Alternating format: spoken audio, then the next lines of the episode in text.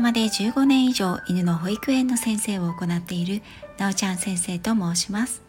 さて今回は少し間が空きましたが父と娘のヨーロッパ旅行記10回目の配信をしたいと思います。こちらの父と娘のヨーロッパ旅行記は私の両親父と母が結婚25周年の時に旅行をした。その記録を前半は父が後半は私が。それぞれ旅行日記にまとめたものを帰国してから一冊の本にまとめた家族の記録です。とてもプライベートな内容になりますので聞いていて面白いかどうかは正直わかりません。とはいえなんだかんだと10回目の配信になりました。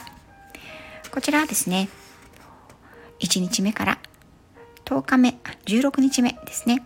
8月6日から8月21日の様子を父が記録に残しているものを現在私が読んでおります。早くも父の旅行記残り3日となっておりまして最後の2日間3日間ですね。3日間のうち2日間は1つの配信としてまとめてお届けする予定です。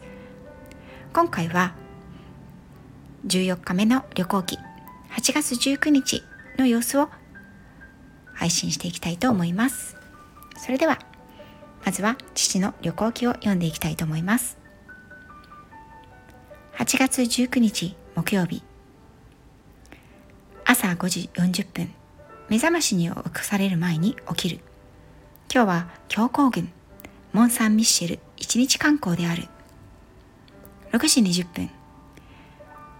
食堂一番乗りで朝食を済ませて7時15分集合場所の現地旅行者ビューの事務所前に集合。すでにほとんどの参加者が集まっていた。デラックスな2階建てバスに定員は25名でシートもゆったり。片道4時間と長い長い道のりへの気遣いが感じられた。7時30分。曇天のパリを出発。ガイドさんの説明に耳を傾けながらもパリ郊外に出た頃にはゆったりシートでぐっすりと眠りに落ちていた。バスは西へ西へとノルマンディー地方に向けてひた走る。途中一時雷雨を伴う激しい雨にあったが次第に晴れ上がりやがて目的地近くの昼食場所へ。バカンスシーズンとあってヨーロッパ各地からの大変な人手であり渋滞に巻き込まれなかなか到着しない。12時20分ようやく昼食にありつく。観光コースにセットされたメニューはハムのサラダ。ご当地名物ふわふわオムレツにアップルパイのデザート。そして飲み物はもちろんおすすめの特産リンゴ酒をグラス1杯。モン・サン・ミッシェルを背景に赤ワインをもう1杯。そして庭に出て記念撮影を撮り青空に太陽が眩しい。13時30分観光客の自家用車の列をかき分けてバス専用のパーキングへ。モン・サン・ミッシェルの場内は大変な人混みでまずは小柄なガイドさんを見失わないように狭くて急な階段を登っていく。このツアーにはかなりな高齢者の方も参加しているが大丈夫か？ガイドさんも必死の様子であった。モン・サン・ミッシェル。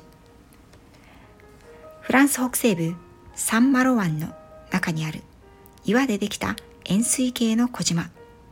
陸地とは砂丘状の道でつながっている。海際の低地には小さな家や店などが並び海抜70メートルの岩の上にはベネディクト会の修道院が島を覆うように立っている。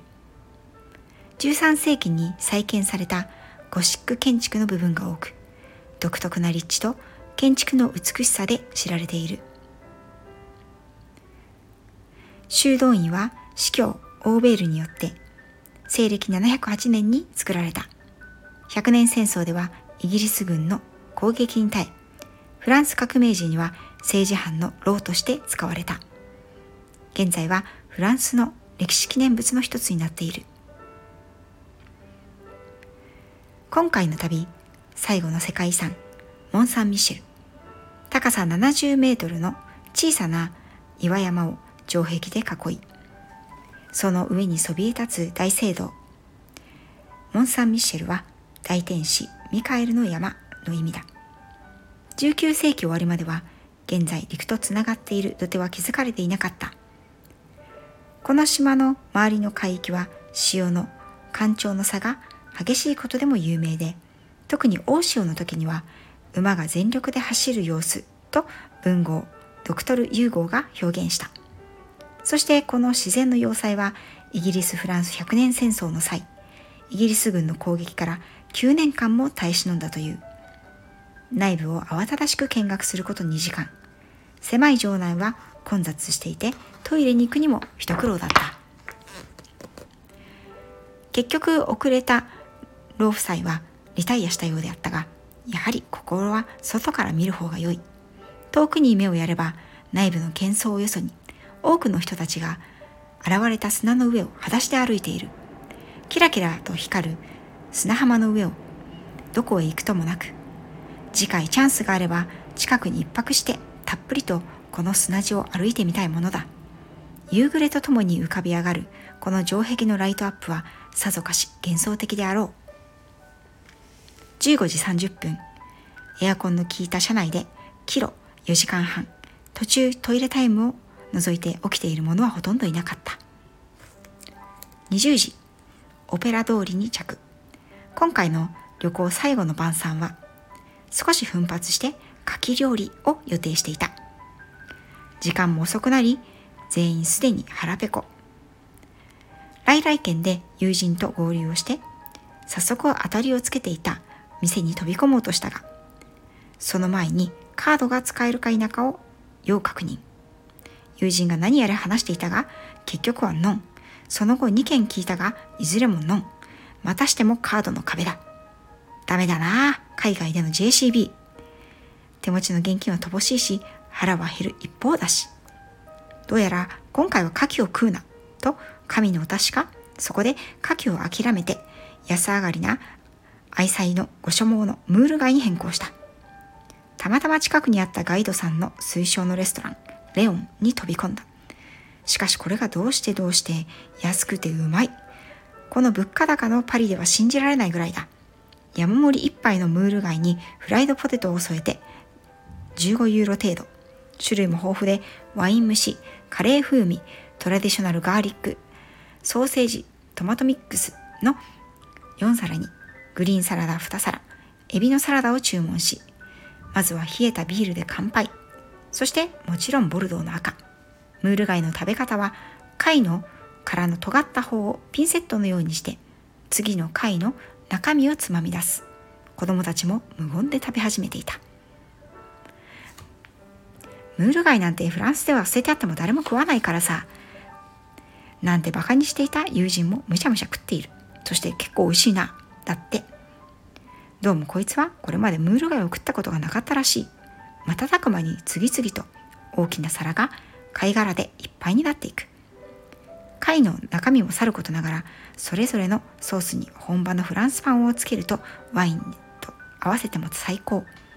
トラディショナルをもう一皿追加とワインをもう一本。そしてデザートまで食べて締めて160ユーロ。全員大満足で大正解。23時。店を出たそこの通りは往来も激しく大変なにぎわいであり最後の夜を惜しみつつ再び路上テラスのカフェで友人と乾杯。ロングドライブの疲れも手伝ってかかなり酒が回ってきたが離れた異国の地で旧友と飲み交わすワインの味は格別であった。午前1時。友人がホテルまで送ってくれた。ふらつく体でシャワーを浴びそのまま泥酔。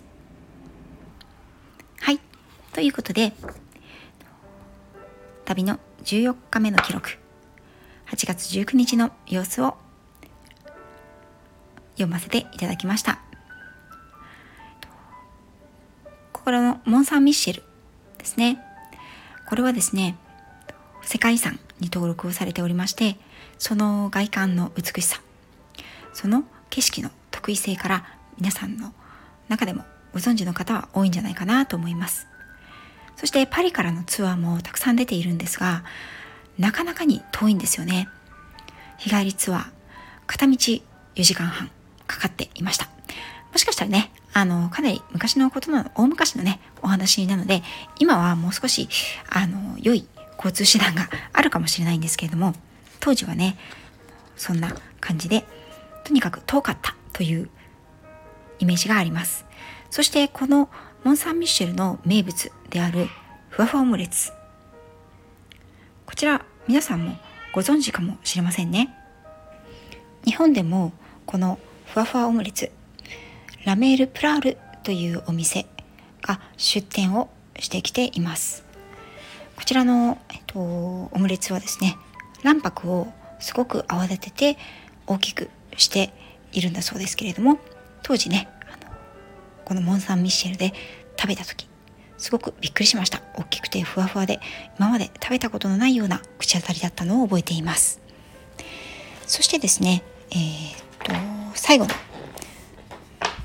ムール貝のお話なんですけれどもねあのフランスで牡蠣を食べるパリで牡蠣を食べるっていうのがまああのどうやらね両親は念願だったらしいんですけれども牡蠣がねなかなかお高いですよね。なのでカード払いが必須だったんですけれどもあの前々からの配信をご存知の方は聞いてくださってる方はねご存知のように実は実はあの父が持っているカードの上限額に達してしまっておりましてその時にカードが使えなかったんですね。で唯一使えたのが、えっと、母の持っていた JCB カードだったんですけれどもなかなか今はちょっとわからないんですけれども当時まだ JCB カードをね使える店舗がやっぱりビザとかマスターよりは店舗が少なかったんですね。なので牡蠣を食べたいと言って当たったお店が全然使えなかった。ということで父が憤慨している様子が記録に残されております。そうまでして食べたいのかという感じなんですけれども。で結局はあのムール貝の専門のお店に入りました。こちらのレオンというお店はおそらく現在でもあると思いますがベルギーのお店でチェーン店なんですね。ムール貝の専門ムール貝料理の専門店。で大きなバケツにあの銀色のバケツにですね入ってテーブルにやってくるんですけれどもこれが本当に美味しかったです。日本でムール貝を食べるっていうねなんかちょっとしたパエリアの付け合わせとかに添えられているイメージがあると思うんですけれどもそうじゃなくてもムール貝を食すという感じでね、うん、とても美味しかった記憶があります。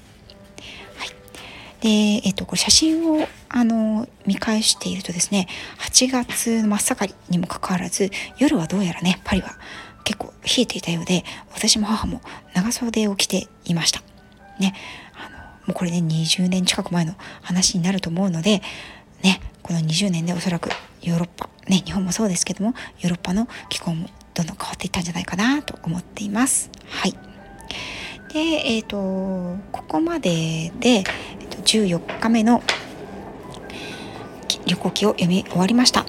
で次がどうやら私16日まであると思ったんですけど次が最終日でした。15日が最終日なんですね。でこちらの最終日の様子が非常に短いのでこのままこの後読ませていただこうと思います。それでは15日最終日。8月20日金曜日の様子をこのままお伝えいたします。朝7時。少し飲みすぎたせいか頭がぼーっとしている。目覚ましのために少し強めのシャワーを浴びてから同室の息子たちを起こす。彼らは本日朝10時発のベルギー行きの列車に乗る予定だ。8時30分。5人での最後の朝食を済ませホテルの出口で別れを告げ子供たち3人はパリノルド駅。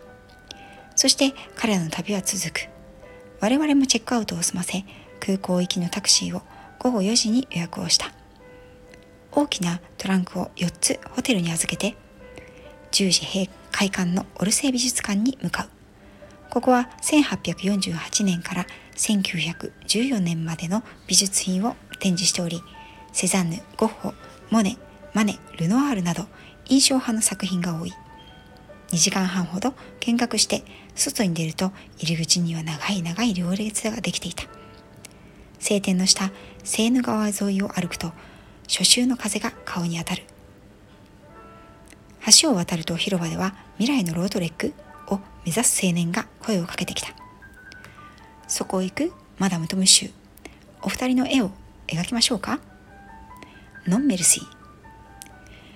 13時。再び来来県でワンタン麺とタンメン。やはり昼食は麺類が良い。友人が現れてしばし簡単しシャンゼリエズ通りへ向かう。コンコルド広場を抜けると急に暗雲が立ち込め間もなく激しい雨が降ってきた。街路樹の下で20分ほど雨宿りをする。雨が上がり雨雲が去って再び青空が現れる。雨に現れたシャンゼリゼ。爽やかな風の中凱旋門を正面に見ながらマロニエの並木を腕を組んで歩く。ここはまさにシャンゼリゼである。最終日にして初めて銀婚記念らしい風景となったようだ。ホテルへの帰り道裏路地のカフェに立ち寄る。不愛想な女性店員と常連客らしき者が数人。会話もなくコーヒーを飲んでいた。ホテルに帰ると友人が待っていた。手にはおにぎりと巻き寿司日本茶おおなかなか気が利くなと茶化したが心の中では深く深く頭を下げる。ありがたきは良き友である。再会を期してタクシーに乗り込みドゴール空港へ。免税品のタックス返金手続きを済ませて早速おにぎりをいただいた。18時50分チェックイン。最後の買い物ワインを6本買い込む。さすがにワインの本場の国だけあって通関後のデューティーフリーにワイン専門のショップがあり高級ワインもずらりと並んでいた。20時。ラウンジでドライマティーニを舐めながら日記の整理をする。21時50分。予定通りテイクオフ。目をつぶりしばし旅の余韻を楽しんだ。さて現実に戻るか。はい。ということでここまでで父の旅行記。イギリスから出発しスペインフランスまでの16日間の旅。の様子をお伝えいたしました。えーと、この旅行記ね私は本当にかなり久しぶりに開いてじっくりと読み返したんですけれどもまさか最後にねシャンゼリゼ通りを両親が腕を組んで歩いたというところで終わるストーリーであったということは本当に初めて気がつきましたね。そんな時代もあったんですね。はい。えーとこの数年後にですね私は母と2人でまたパリにえー、と来ることがありましてその時にね一緒にオルセイ美術館にまた母と行っています。で、えーと、レオンねまたムール貝を食べたり来来県ですね。今はもうないんですけれどもオペラ座の隣隣裏手にあった来来県という中華料理屋さんにも行きました。そしてねシャンゼリゼ通りといえば一つ忘れられない思い出があるんですけれども母と私がおそらく旅行した時なんですが母がフランスに来る前私は数日前にから先に、えっと、パリに滞在していたんですね一人で。その時にパリの市内を一人でねうろうろと歩いていたんですけれどもシャンゼリゼ通りを目指して歩いていました。ところがですねあの当時まあ、皆さんねシャンゼリゼ通りっていうとこう何て言うんですかね表参道みたいなイメージ。ねあのマロニエの並木がつながってというイメージをされるかもしれないんですけれども意外と長いんですよね。はい通りとしては。そして私が行ったちょうどその時がですね街路樹の整備をしてまして名物の木がね覆われちゃった状態で道路がね何て言うんですかね並木が工事現場になっていたんですよね。で、えっ、ー、と、わからなくて、私は工事現場の人に「すいませんシャンゼリゼ通りはどこですか?」とあの聞いたところですね「ここだよ」というふうに 言われたことが今でも記憶にあります。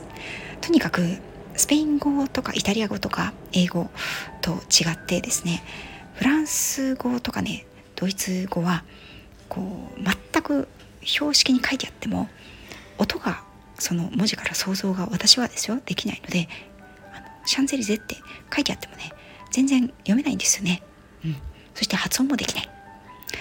フランス語は全く分かりません。はい。そしてですねえっ、ー、と父の最後の15日目の旅行記の一番最初にあったように私たち3人は大きなトランクを両親に持って帰ってもらってそれで、えーと、この後3人で兄弟の旅を続けることになります。